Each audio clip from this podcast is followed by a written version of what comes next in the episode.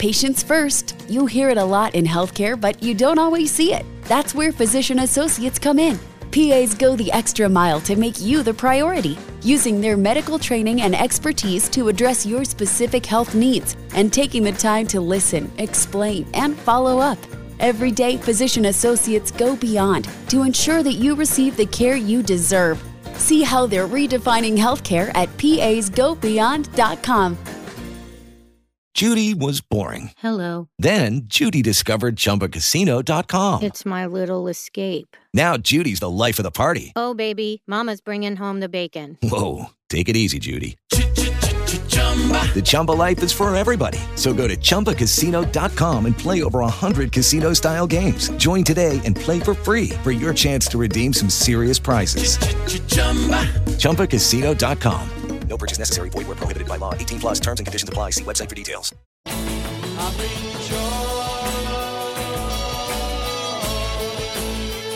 Prog Watch.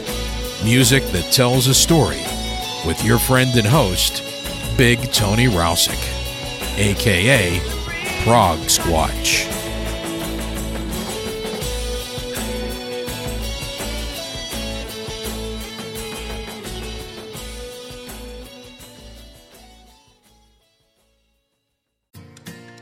Patients first. You hear it a lot in healthcare, but you don't always see it. That's where physician associates come in.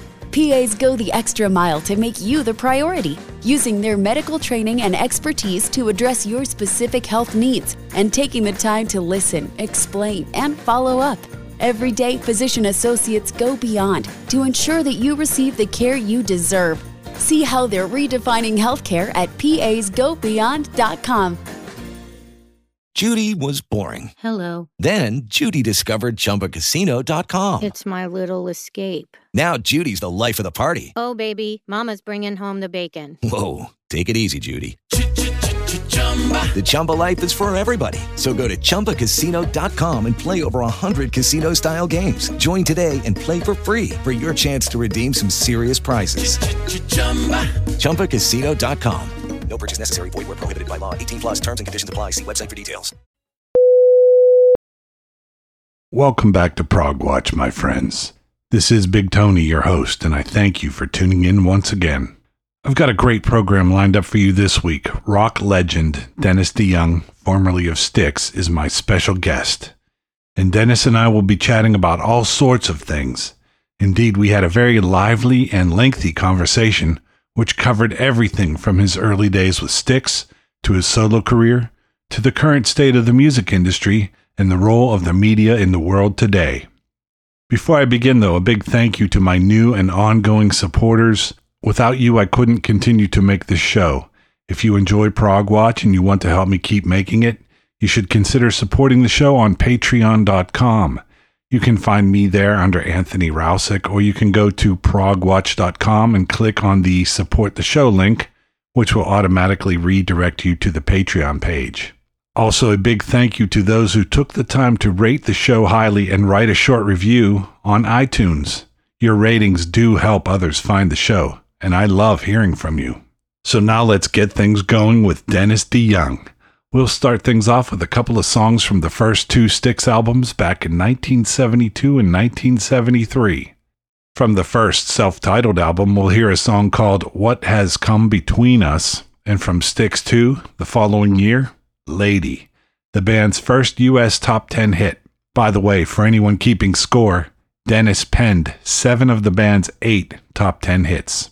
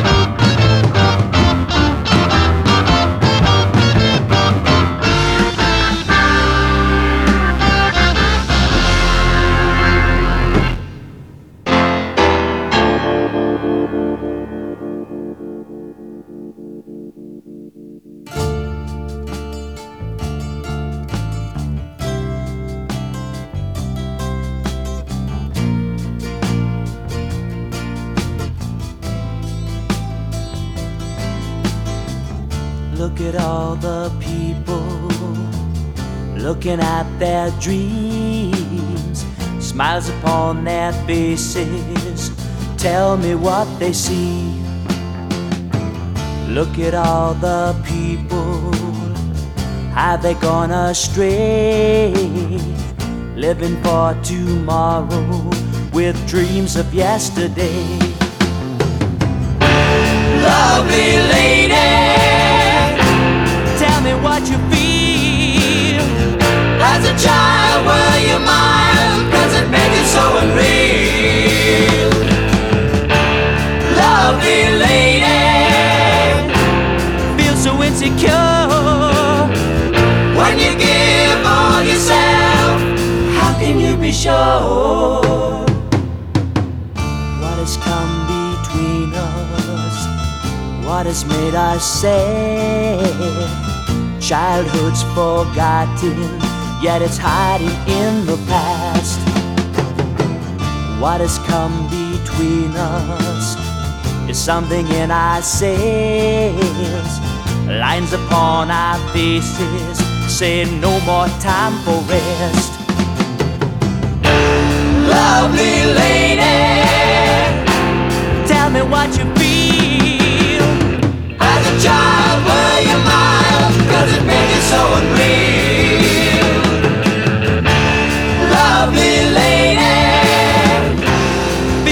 Insecure. When you give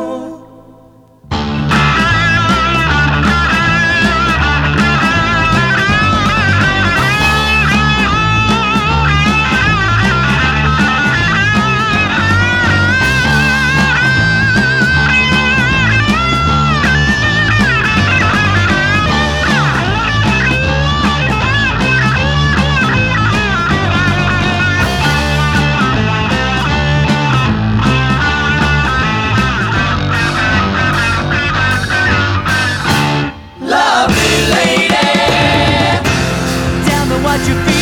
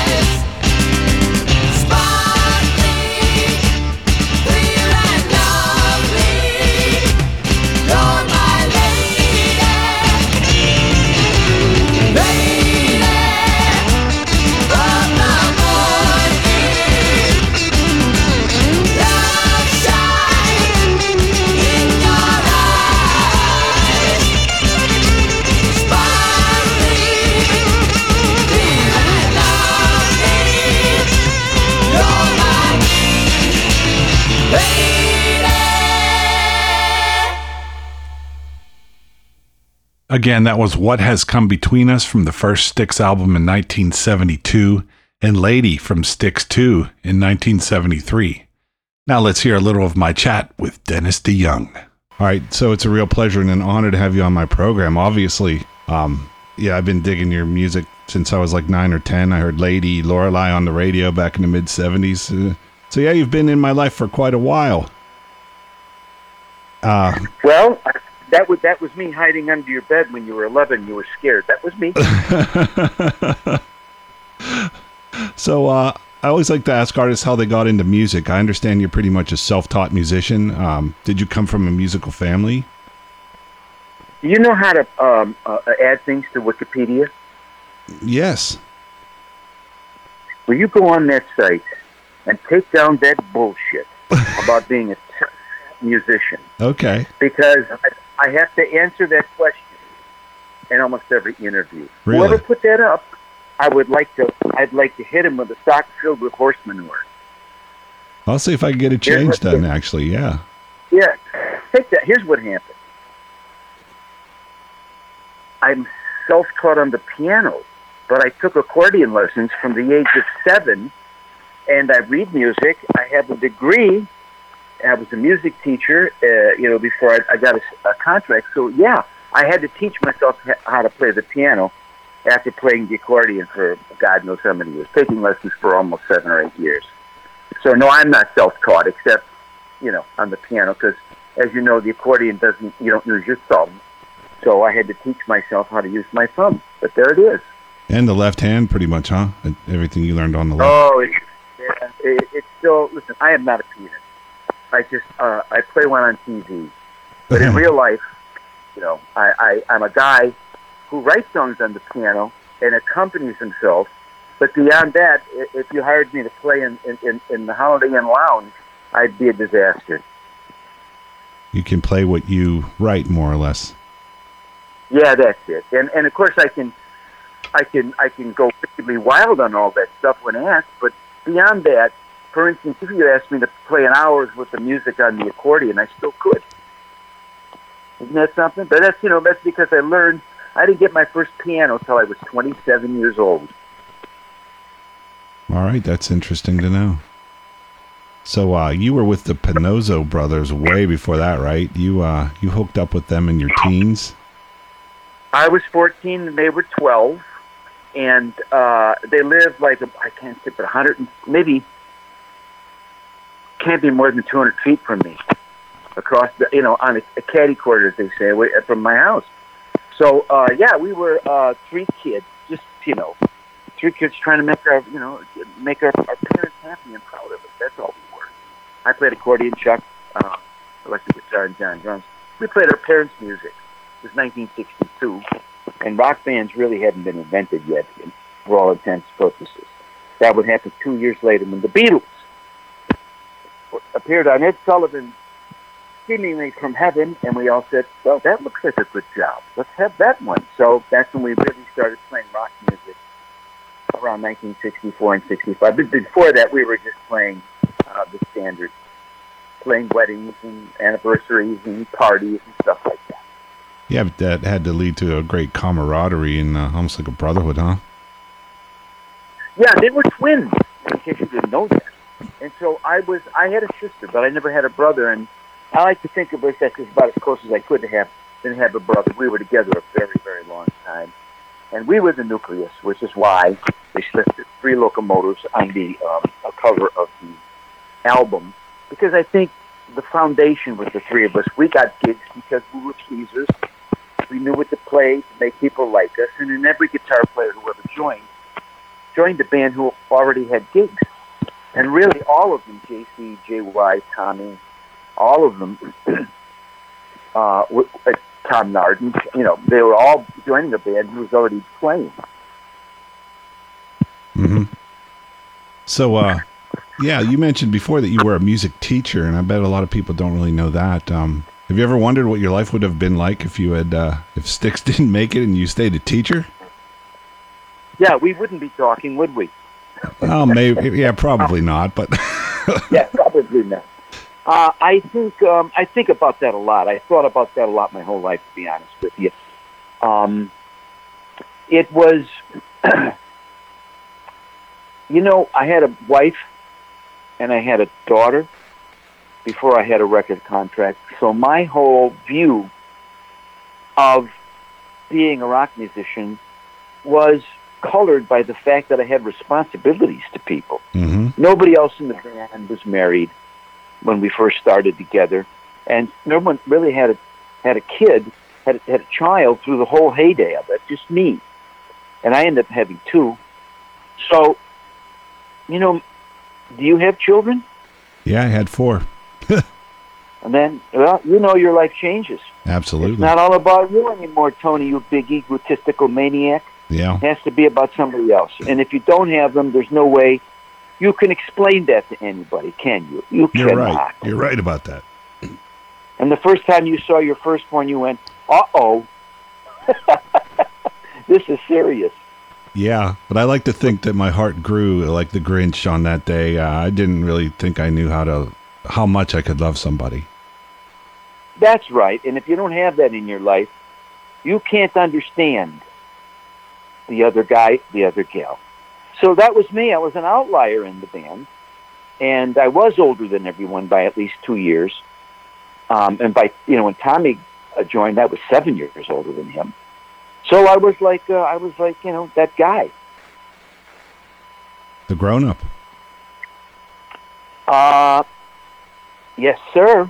I mean, what are you going to do? You know, you got to be a grown up. You have responsibilities, and uh, so um, you know, I was the ambitious one. I was the the uh, the the annoying, pushy, uh, needy, ambitious one that that that drove um, the TW4 and the, and, and the Styx engine because I really had to be successful. I mean, I was I was possessed. Oh, it worked. I look around this house I'm living in, and I think I'm going to agree with you. All right, that's a good. Uh, I, I, I finally moved out. I finally moved out of the YMCA. Let's continue on in my coverage of Dennis DeYoung with a couple more great Styx tunes from the band's early years. First up, Suite Madame Blue from the Equinox album, which I will immediately follow with The Grand Illusion, title track of the band's fabulous 1977 release.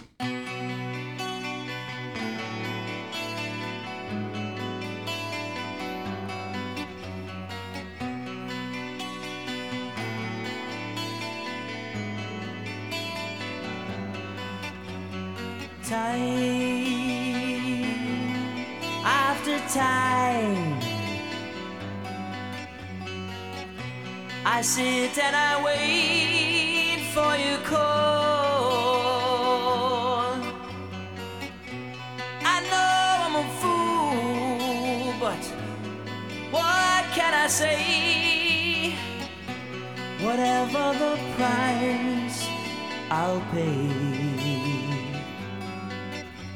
for you.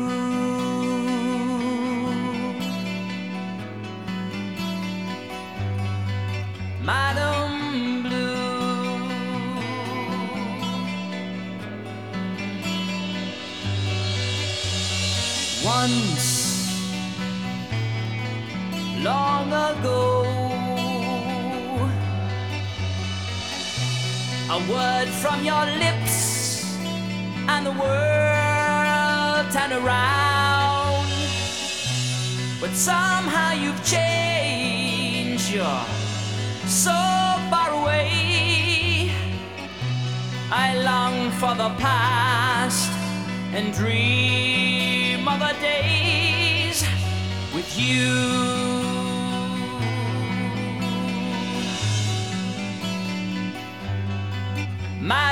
Blue.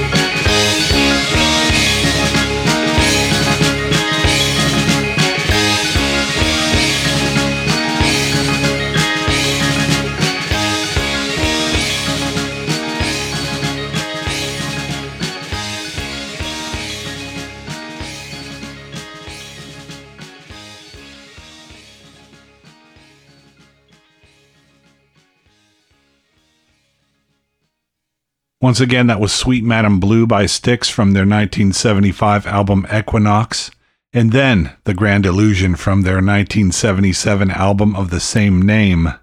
Stay tuned through the break for more great music and chat with my special guest, Dennis DeYoung. The vinyl may be gone. The album art may be a JPEG. Radio lives on forever. Patients first. You hear it a lot in healthcare, but you don't always see it. That's where physician associates come in. PAs go the extra mile to make you the priority, using their medical training and expertise to address your specific health needs and taking the time to listen, explain, and follow up. Every day, physician associates go beyond to ensure that you receive the care you deserve. See how they're redefining healthcare at pasgobeyond.com. Lucky Land Casino asking people what's the weirdest place you've gotten lucky? Lucky? In line at the deli, I guess? Aha, in my dentist's office. More than once, actually. Do I have to say? Yes, you do. In the car before my kids' PTA meeting. Really? Yes. Excuse me, what's the weirdest place you've gotten lucky? I never win and tell. Well, there you have it. You can get lucky anywhere playing at LuckyLandSlots.com. Play for free right now. Are you feeling lucky? No purchase necessary. Void where prohibited by law. 18 plus. Terms and conditions apply. See website for details. Before we get into more of my chat with Dennis DeYoung, let's do a couple of more Styx tunes from the band's first decade. From the album Cornerstone, the band's only U.S. number one hit, Babe. And from Paradise Theater, Rockin' the Paradise.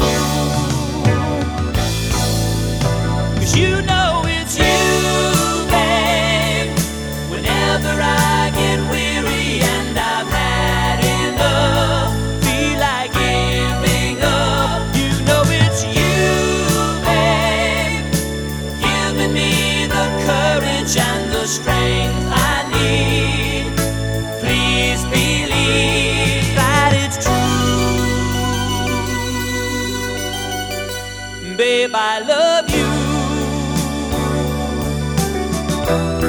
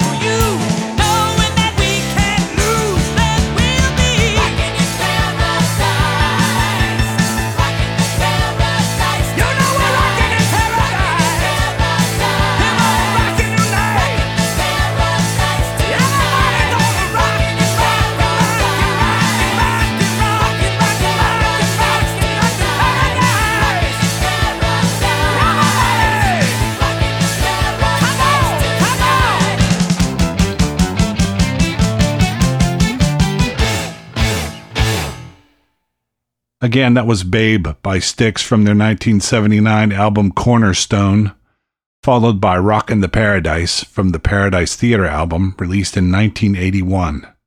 Now let's hear more of my chat with Dennis DeYoung. So, uh, anyway, Styx went along, your uh, your music and your stage shows became much more theatrical, a trend which you continued into your solo career.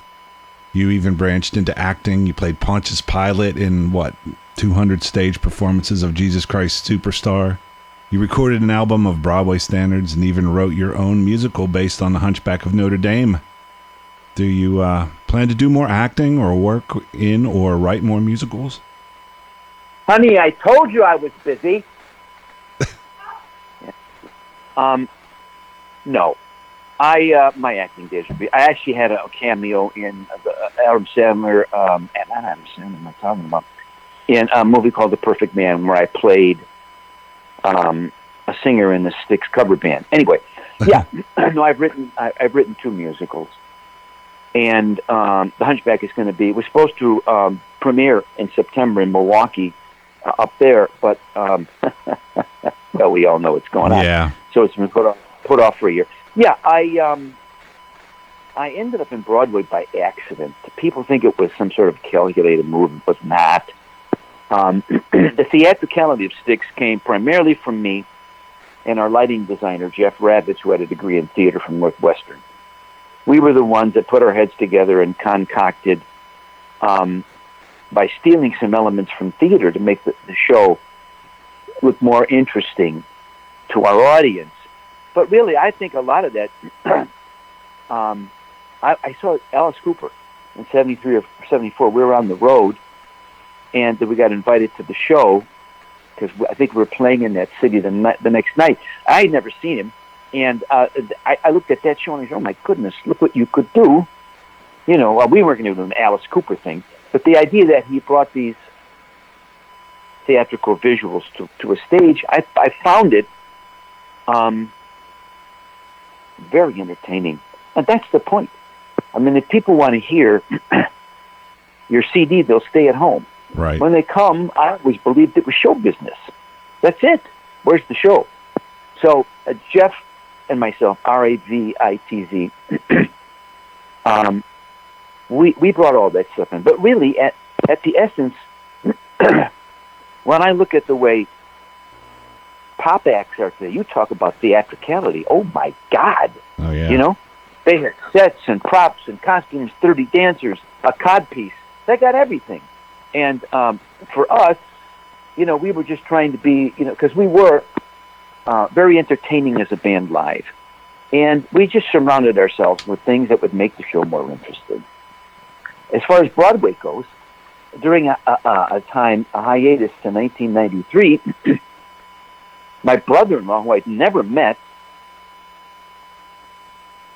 until I went to my to, to the wedding, he was the executive producer of that Jesus Christ Superstar tour, and he said to me, "I want you to be Pontius Pilate in this production." I said, "Hey, hey, buddy, Forbes, every six months or so, you should empty your bong water."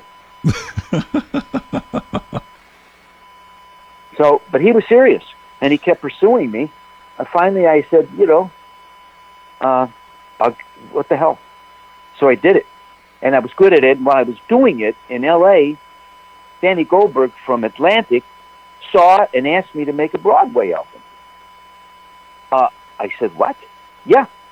So, and then while I'm touring in Superstar, I thought, well, look, you know, Broadway actors they perform eight times a week. That's like what? That's too much. Um, and so I thought maybe I'd try to write one. But I always say there is the misconception that I was a Broadway baby from the beginning, even in Styx. and then that's how why I turned to it. That's just not true.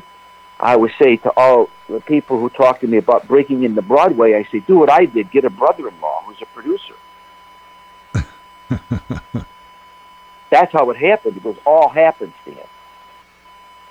All right. Yeah. But I, I found out that I, I had a flair for acting.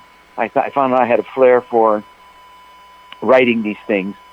So I wrote The Hunchback, and then I was asked to write the score for uh, 101 Dalmatians, a show that toured for about a year. Uh, ended up at Madison Square Garden in New York. So yeah, I have done it, but I, I, I essentially saw myself as a songwriter because I am a songwriter. I thought, what's it like to write a song, you know, for a through story? which we touched on. Styx did with Kilroy, but not really. You know, that was kind of a that was kind of a fake theatrical production. In that, it, in it, in its essence, it was a Styx concert, and we dressed it up with a story and uh, a couple, uh, two or three uh, production numbers. Does that answer your question? Have you ever heard a longer-winded answer?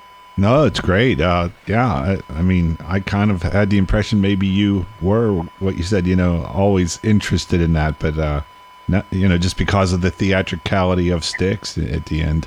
But uh, Blame blame Alice Cooper and Jeff Ravitz. Or or give them the credit. You know. Uh, Yeah, if you think if you think that the theatricality of Styx was a negative thing, which some do, very few. Well, you know, but I think it was the thing that separated us from all those rock bands of our our peers of that period.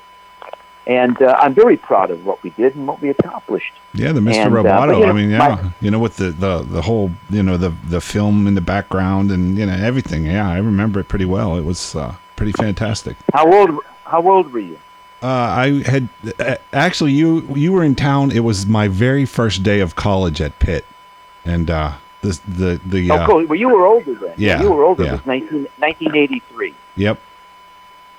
So uh, yeah, And you, what did you, what did you think when you saw it? I thought it was fantastic. You know, I had a little, you know, my let's say my consciousness was slightly altered, you know, by a little bit of uh, fun before the show. But yeah, it was fantastic.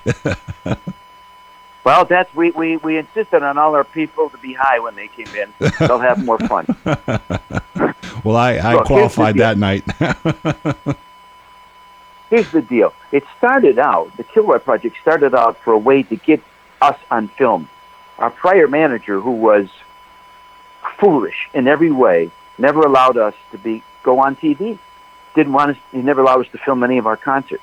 How forward thinking was this guy? no. So I he he quit the year before Kilroy, and I said, "Let's get ourselves on film. Let's do something different. Let's do something special."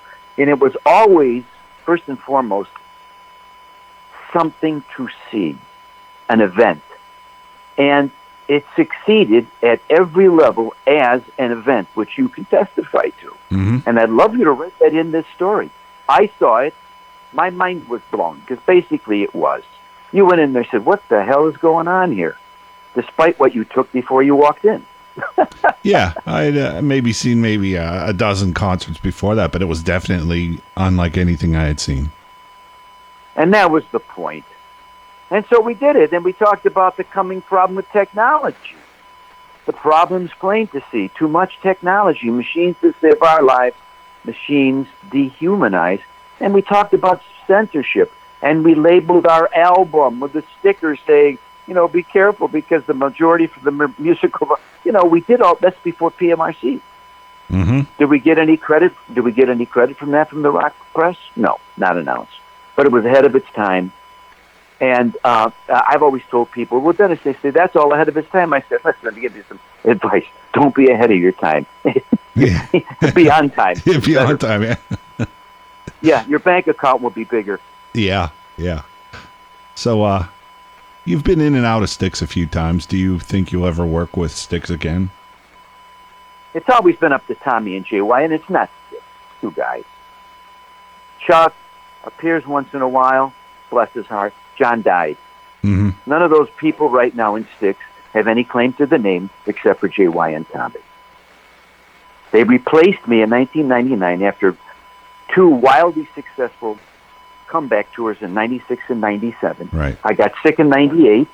We were making an album together, and they wanted me to show up for a rehearsal for a tour, which I was not well enough to do. I said, please give me six more months. Tommy and JY decided no. They replaced me when I was sick. That's the true story. It had nothing to do with robots from 1983. It had nothing to do with um, differences of opinion and musical style.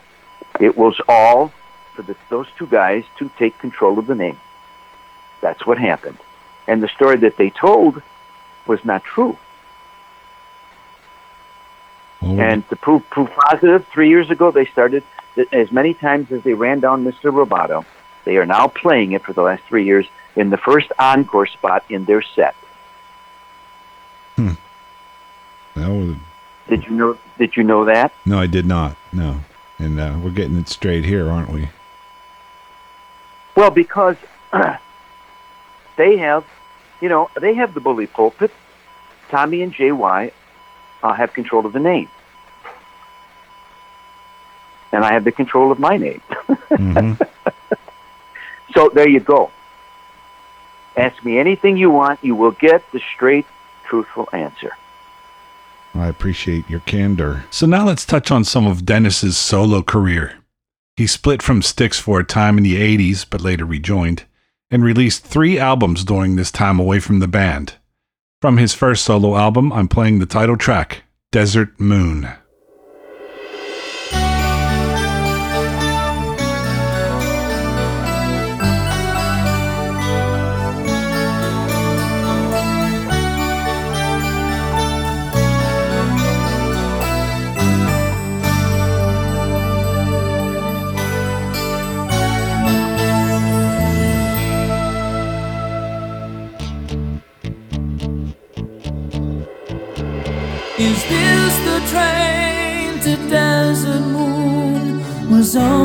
All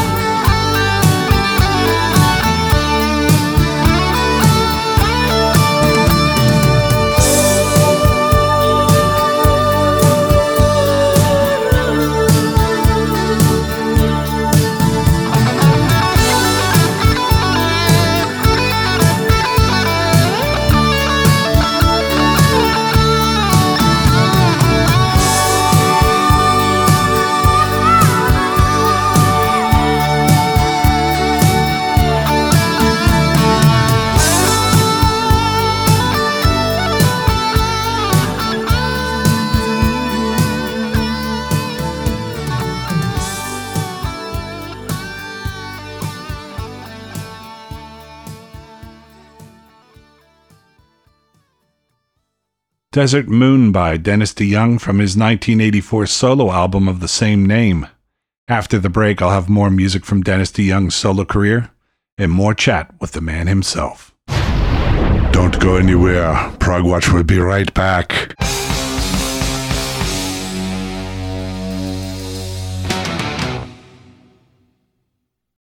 Lucky Land slots, you can get lucky just about anywhere. Dearly beloved, we are gathered here today to. Has anyone seen the bride and groom? Sorry, sorry, we're here. We were getting lucky in the limo and we lost track of time. No, Lucky Land Casino, with cash prizes that add up quicker than a guest registry. In that case, I pronounce you lucky. Play for free at LuckyLandSlots.com. Daily bonuses are waiting. No purchase necessary. Void where prohibited by law. 18 plus. Terms and conditions apply. See website for details. Judy was boring. Hello. Then Judy discovered ChumbaCasino.com. It's my little escape. Now Judy's the life of the party. Oh, baby, Mama's bringing home the bacon. Whoa, take it easy, Judy. The Chumba life is for everybody. So go to ChumbaCasino.com and play over 100 casino style games. Join today and play for free for your chance to redeem some serious prizes. chumba ChumbaCasino.com. No purchase necessary. Void where prohibited by law. 18 plus terms and conditions apply. See website for details. Let's continue on with a couple more from Dennis DeYoung's solo career Black Wall from his Back to the World album, and Harry's Hands from his Boom Child album.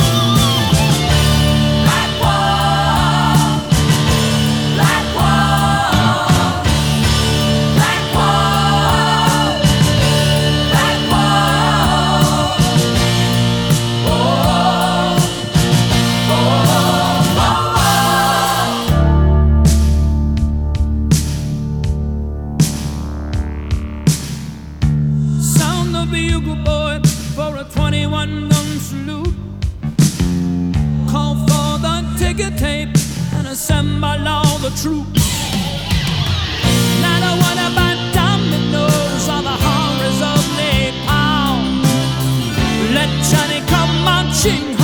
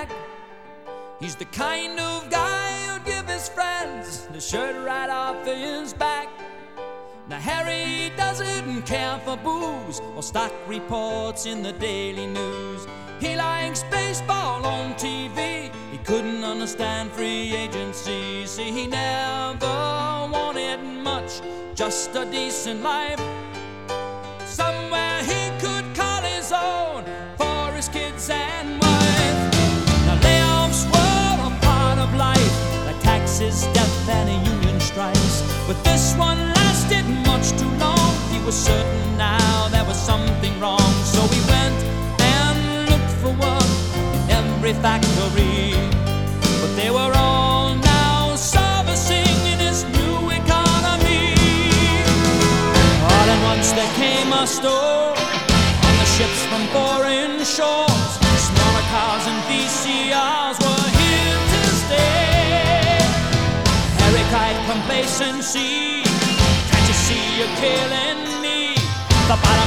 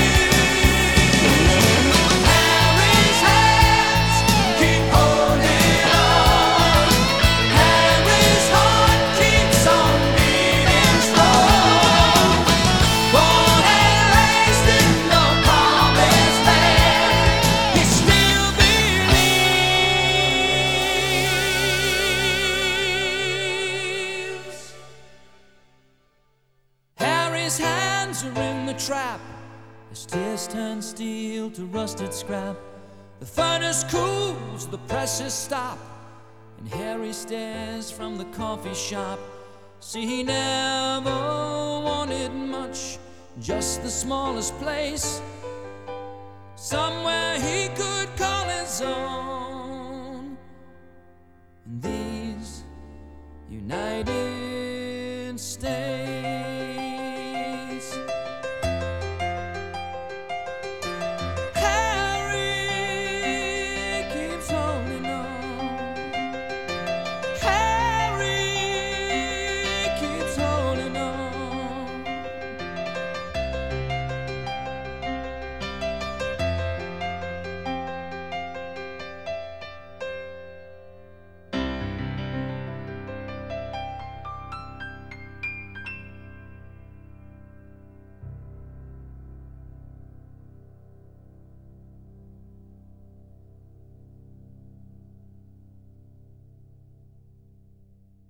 Again, that was Black Wall by Dennis DeYoung from his 1986 solo album Back to the World, and Harry's Hands from his 1988 follow up called Boomchild.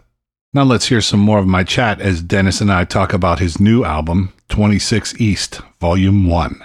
Yeah, I want to talk about your new album. I think it's uh, really cool. 26 East Volume 1. And uh, I, it has a lot of different feels to it. I, I found it interesting. There's there's some uh, nostalgic songs that are uh, side by side with some pretty scathing social commentary. Um, yes.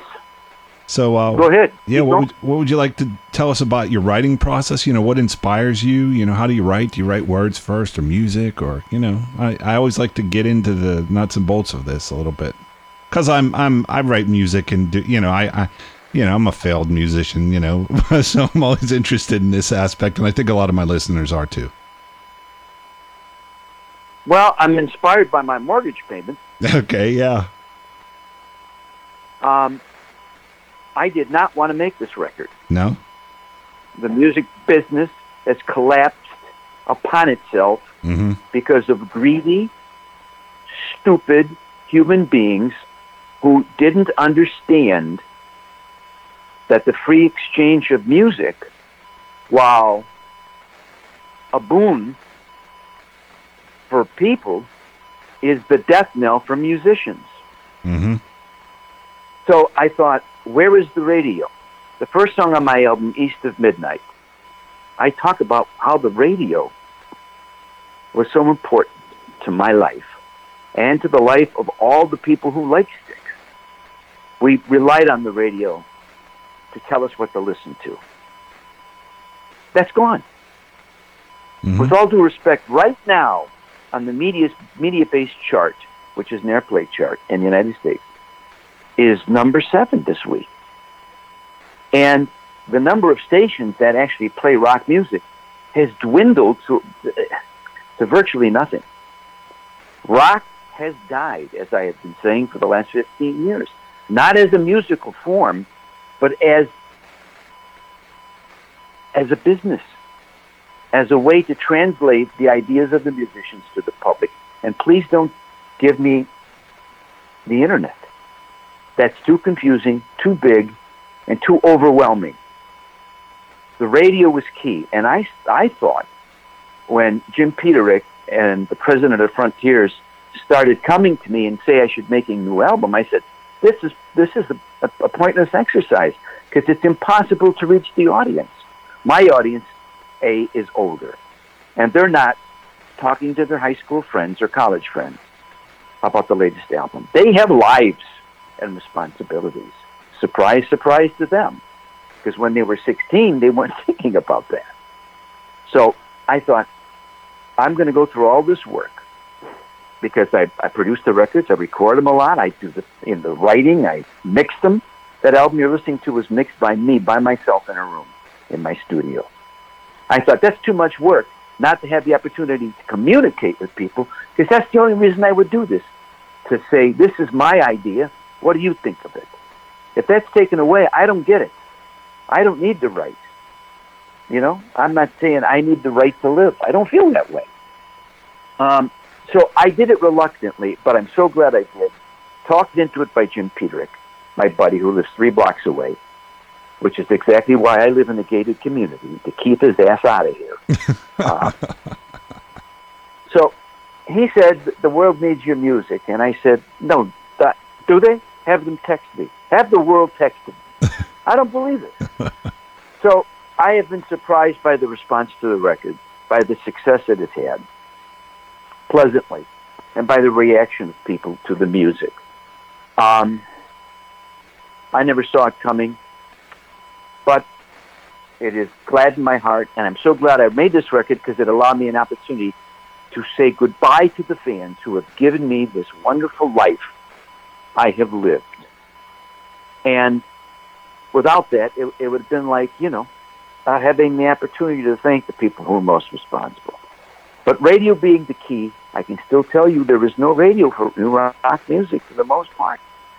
Remember when you were a kid, you could listen to three, probably two or three stations. What was it? WDVE? Was that what it was called? What was? Absolutely. Good. Yeah, good on you. You remembered that. That's it. That's they're still here. Yeah. Yeah, but they're playing. They're playing. Of us Styx, they're playing Renegade and Come Sail Away. I don't any new. Exactly. Yeah, that's that's my gripe with a lot of it. You know, classic rock. It's like, okay, we're gonna play Yes. Uh, okay, we're gonna hear Owner of a Lonely Heart, and that's it.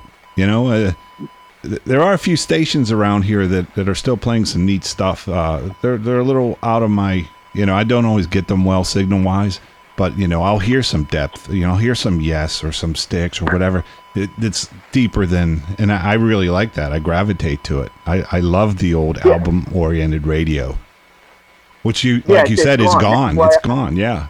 Yeah. And, and without it, what am I doing? I might as well sit on my balcony and start playing to my neighbors. I mean, it's foolishness.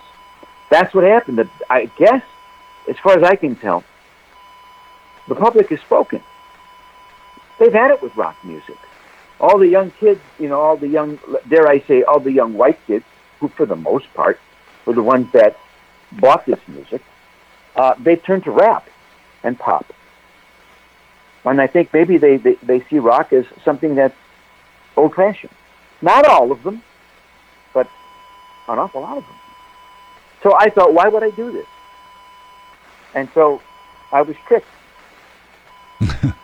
and I, and I, t- Peterick used to sneak into my house late at night and leave subliminal messages on my answering machine. So I did it. I, I'm glad I did it. I'm very proud of the work. There's lots of styles on here. But fundamentally, most of the stuff harkens harkens back to my my Styx root Styx roots, wouldn't you say? Absolutely, yeah. Sounds great. I I really liked. I mean, you you really uh, uh, what is it the the one uh, with all due respect is is that what it's called? The second second. It's coming out. It's number it's number seven in the United States on those rock stations who still play it. And it's, the video comes Wednesday, baby. Wait till you see it. It's great. It, it's Wait a great song. Yeah, you see it. it's uh you Isn't know it perfect perfect. it out Uh, Uh, Here's a. I want you to do the catch. With all due respect, your turn. You are an asshole. There you go. Not you, Dennis. I'm I'm I'm I'm repeating the lyric for the listeners who may not have heard it yet. I know that. I know that. And listen, if I, everybody I know in my organization, including the people I love and rely on, including Pete Jimmerick, as I call him sometimes, they were afraid of this song. When I wrote that hook, I said, I'm doing that song. Jim said, "Oh, Dan, oh, I don't know. I don't think this is. This is not. We shouldn't." I said, "Jim, uh, we're doing it now. Do me a favor and go write a killer riff, God damn you." Which he did, and off we went. And I placed it second. You know, East of Midnight is there because it's it's this is autobiographical hmm with some nods to current events, which is what I've always done. And it's second for a reason.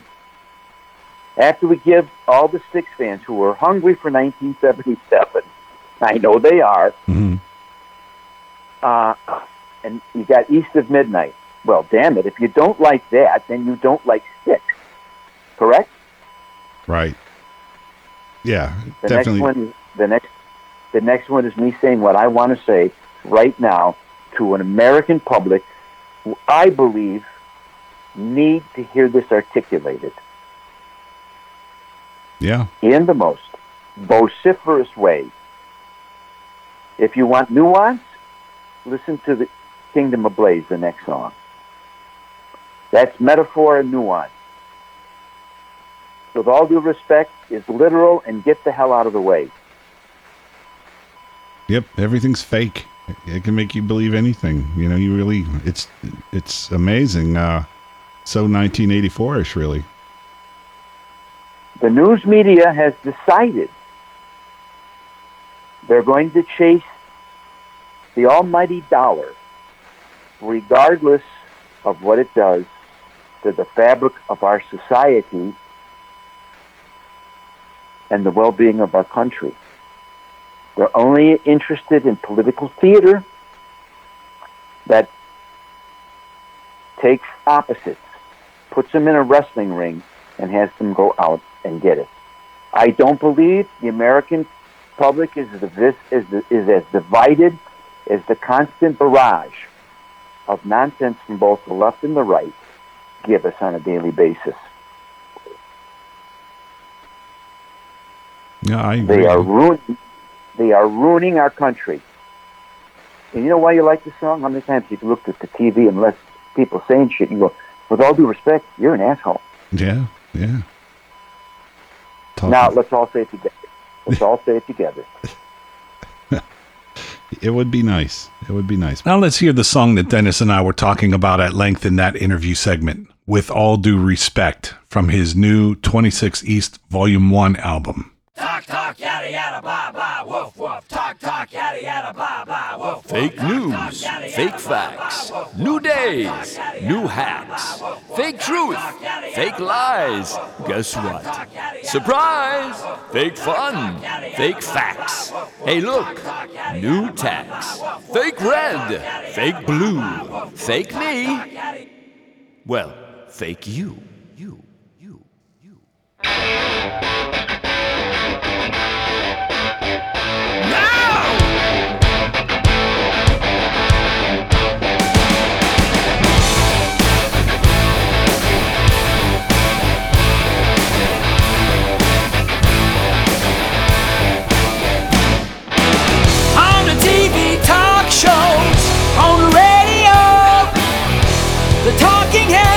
on their show.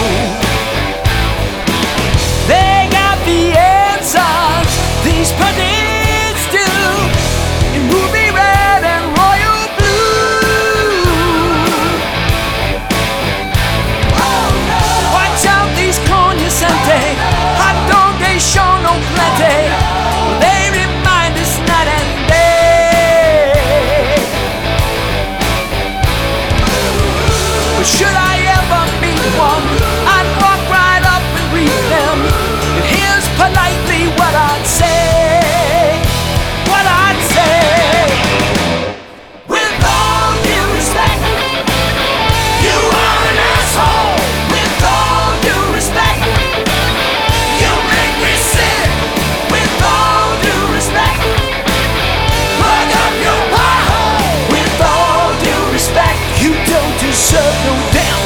respect.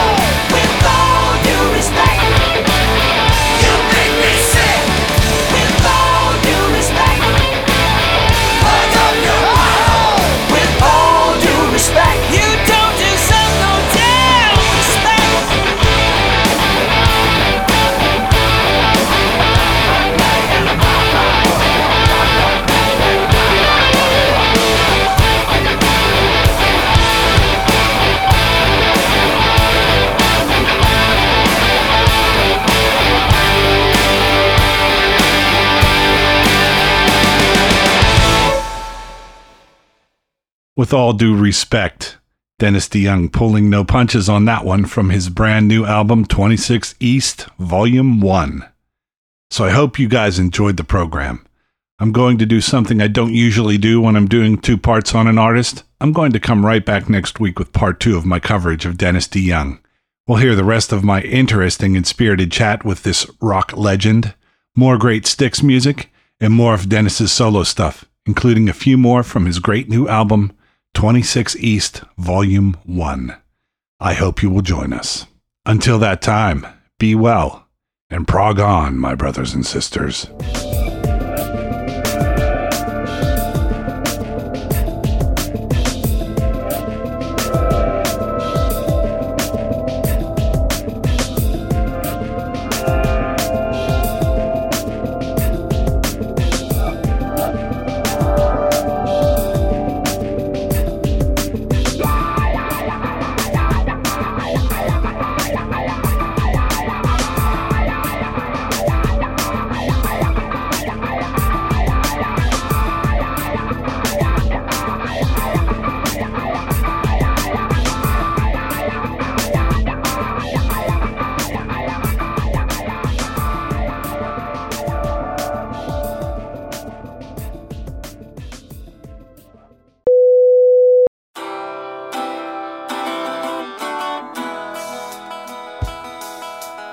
Him in a swamp down in Dagobah where it bubbles all the time like a giant carbonated soda.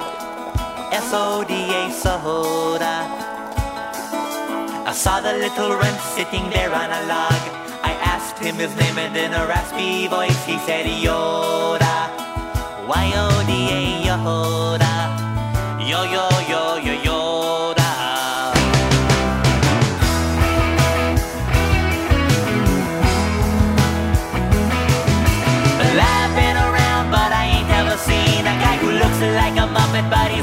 Green. Oh, my Yoda.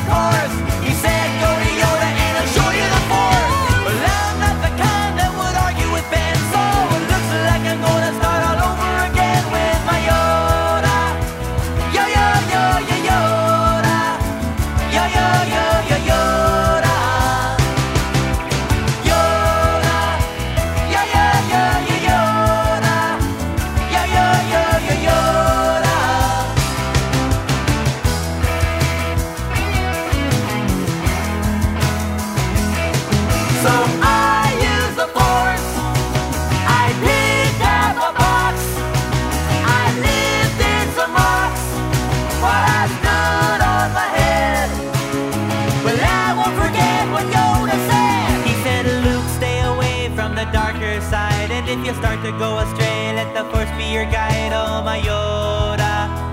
Yo, yo, yo, yo, Yoda. I know Darth Vader's really got you annoyed, but remember if you kill him, then you'll be unemployed. Oh, my Yoda.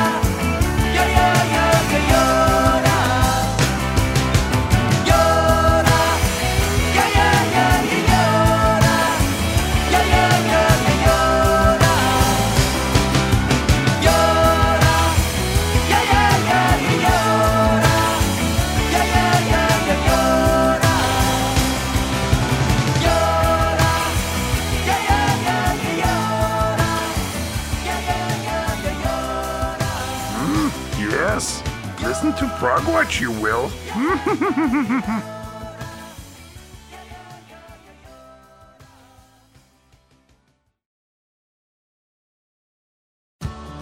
a parent, no two days are ever the same.